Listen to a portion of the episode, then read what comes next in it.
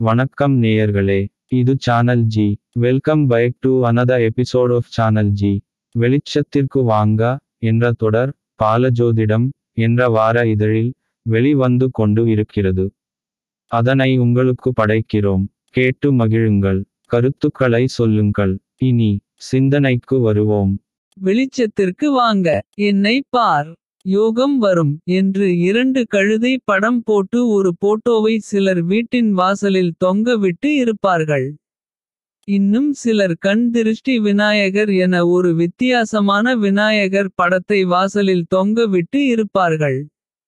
இன்னும் சிலர் முகம் பார்க்கும் கண்ணாடி கருப்பு கயிறு சிவப்பு மிளகாய் எலுமிச்சை பழம் படிகாரம் குதிரை லாடம் என அவரவர்களுக்கு தெரிந்ததை தொங்க விட்டு இருப்பார்கள்.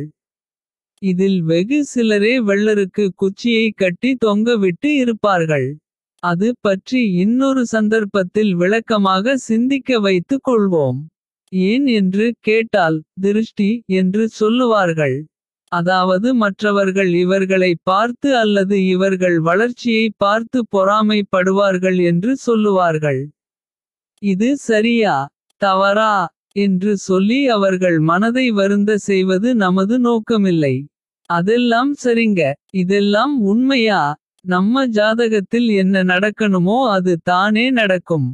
மற்றவர்கள் திருஷ்டி என்பதால் இதெல்லாம் நடக்குமா? இது என்ன மூட நம்பிக்கையா என்பது போல உங்களுக்கு எப்போதாவது தோன்றியது உண்டா? என்னது அப்படின்னா இதெல்லாம் சும்மாவா என்று நீங்க கேட்க வருகிறீர்கள் புரிகிறது. அதை சொல்வதற்கு தான் இந்த வார சிந்தனை.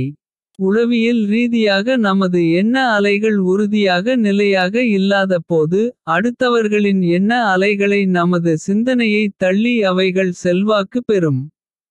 அந்த எண்ண அலைகள் எதிர்மறையாக இருந்தால் அது நாம் உறுதியாக இல்லாத போது நம்மை பாதிக்கும். இதை தான் திருஷ்டி என்று சொல்றாங்க. நேர்மறையாக இருந்தாலும் பாதிக்கும். அதை நாம் உணர மாட்டோம் என்பது தான் உண்மை. இது போல சிலவற்றை வாசலில் கட்டுவது சரியா தவறா என்பதை விட சோதிட ரீதியிலான பார்வையை இங்கே வைத்து சிந்தித்தால் நமக்கு சில விஷயங்கள் தெளிவாகும். அத்துடன் எதை எங்கே எப்படி வைக்க வேண்டும் என்பதையும் புரிந்து கொண்டால் நாம் என்ன செய்ய வேண்டும்? எப்போது எதை எப்படி செய்ய வேண்டும் என்பதும் தெளிவாகும் இல்லையா? திருஷ்டி என்பது வடமொழி சொல். இதற்கு நேர் தமிழ் சொல் கண்ணேறு அல்லது பார்வை படுத்தல் eyes the index of the mind என்று சொல்வது போல என்ன அலைகளின் வெளிப்பாடு கண்களில் தெரியும். இதை தான் திருக்குறளும் குறிப்பறிதல் என்ற அதிகாரத்தில் நுண்ணியம் என்பார் அளக்கும் கோல் காணுங்கால். கண் அல்லது இல்லை பிற என்று தெளிவாக சொல்லியிருக்கும் என்பதை நாம் அறிந்து இருப்போம். தனது எதிர்மறை எண்ணங்களை கண் வழியே அடுத்தவர்கள் மனதிற்கு ஏற்று தல் என்பதை தான் கண்ணேறு என்று அழகு தமிழில் சொல்வதுண்டு. நடைமுறை வழக்கத்தில் இதனை கண்ணடி படக்கூடாது அல்லது கண் திருஷ்டி என்று சொல்லுவாங்க. சரி இதனை சோதிட ரீதியாக சிந்திக்க எடுத்துக் கொள்வோம்.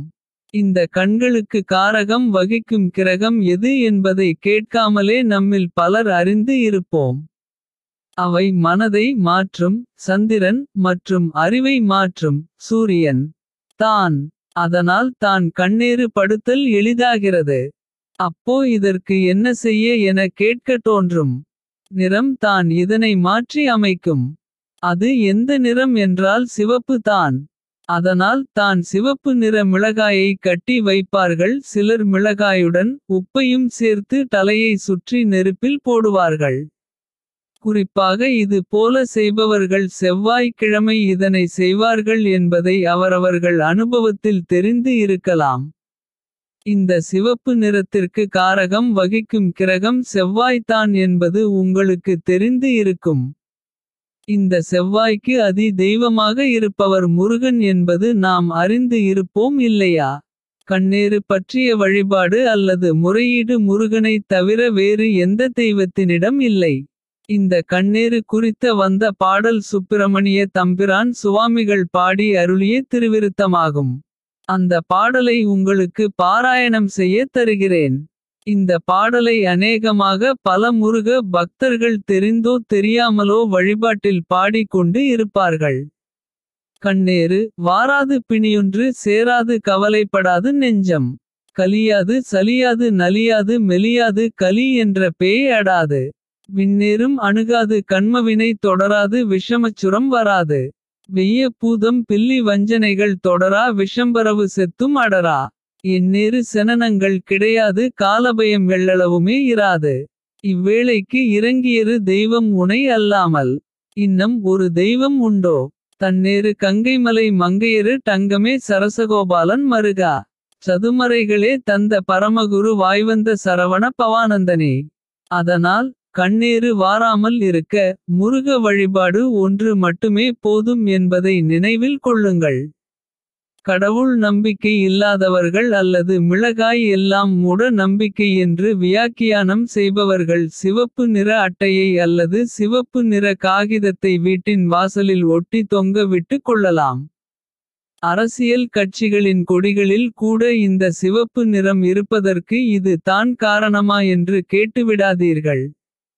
புரிந்தவர்களுக்கு அது புரியும். மற்றவர்கள் தெரியாமல் பயன்படுத்திக் கொண்டு இருப்பார்கள் அவ்வளவு தான். சாதாரணமாக பழக்கத்தில் செய்யக்கூடிய இந்த செயலுக்கு ஒரு சோதிட பின்னணி உள்ளது என்பதை தெரிந்து கொள்ளுங்கள். அப்போ திருஷ்டி பொருட்களாக மற்றவைகள் தேவையில்லையா என்று கேட்காதீர்கள் அவைகளைப் பற்றி இன்னொரு சந்தர்ப்பத்தில் சிந்திக்க வைத்துக் கொள்வோம். கண் திருஷ்டி அல்லது கண்ணேறு வாராது இருக்க இந்த சிவப்பு நிறத்தை கொண்ட எதையும் கட்டி தொங்க விடுங்கள். அத்துடன் தமிழில் உள்ள இந்த சுப்பிரமணிய திருவிருத்த பாடலை படியுங்கள். கண்ணேறு வாராமல் வளமாக வாழுங்கள். நல்லதே நினைப்போம். நல்லதே நடக்கும்.